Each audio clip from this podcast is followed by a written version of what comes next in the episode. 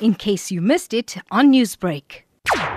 EFF students uh, from the Durban University of Technology, they've taken to the streets a march. Well, this march is a march in uh, calling for justice against the two security guards who allegedly shot and killed a student earlier this year during a protest.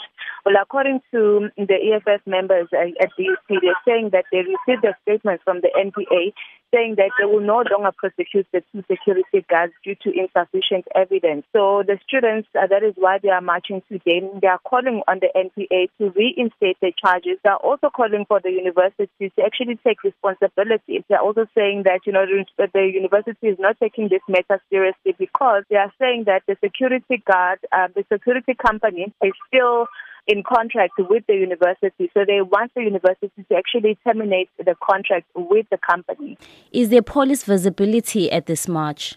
Well, at this moment, we I can say that, you know, it seems very peaceful. Police are out in full force. Uh, both the SAPS, Metro Police, they're actually out in full force to ensure that everything goes according to plan. I must say that it's a very organized march, very planned, because even when we arrived at the university earlier this morning, because the march was expected to start at 9, but it ended up started an hour early. There were also uh, police guards who were also patrolling along the university. Others are still there as we, we are here on the street as they are still marching.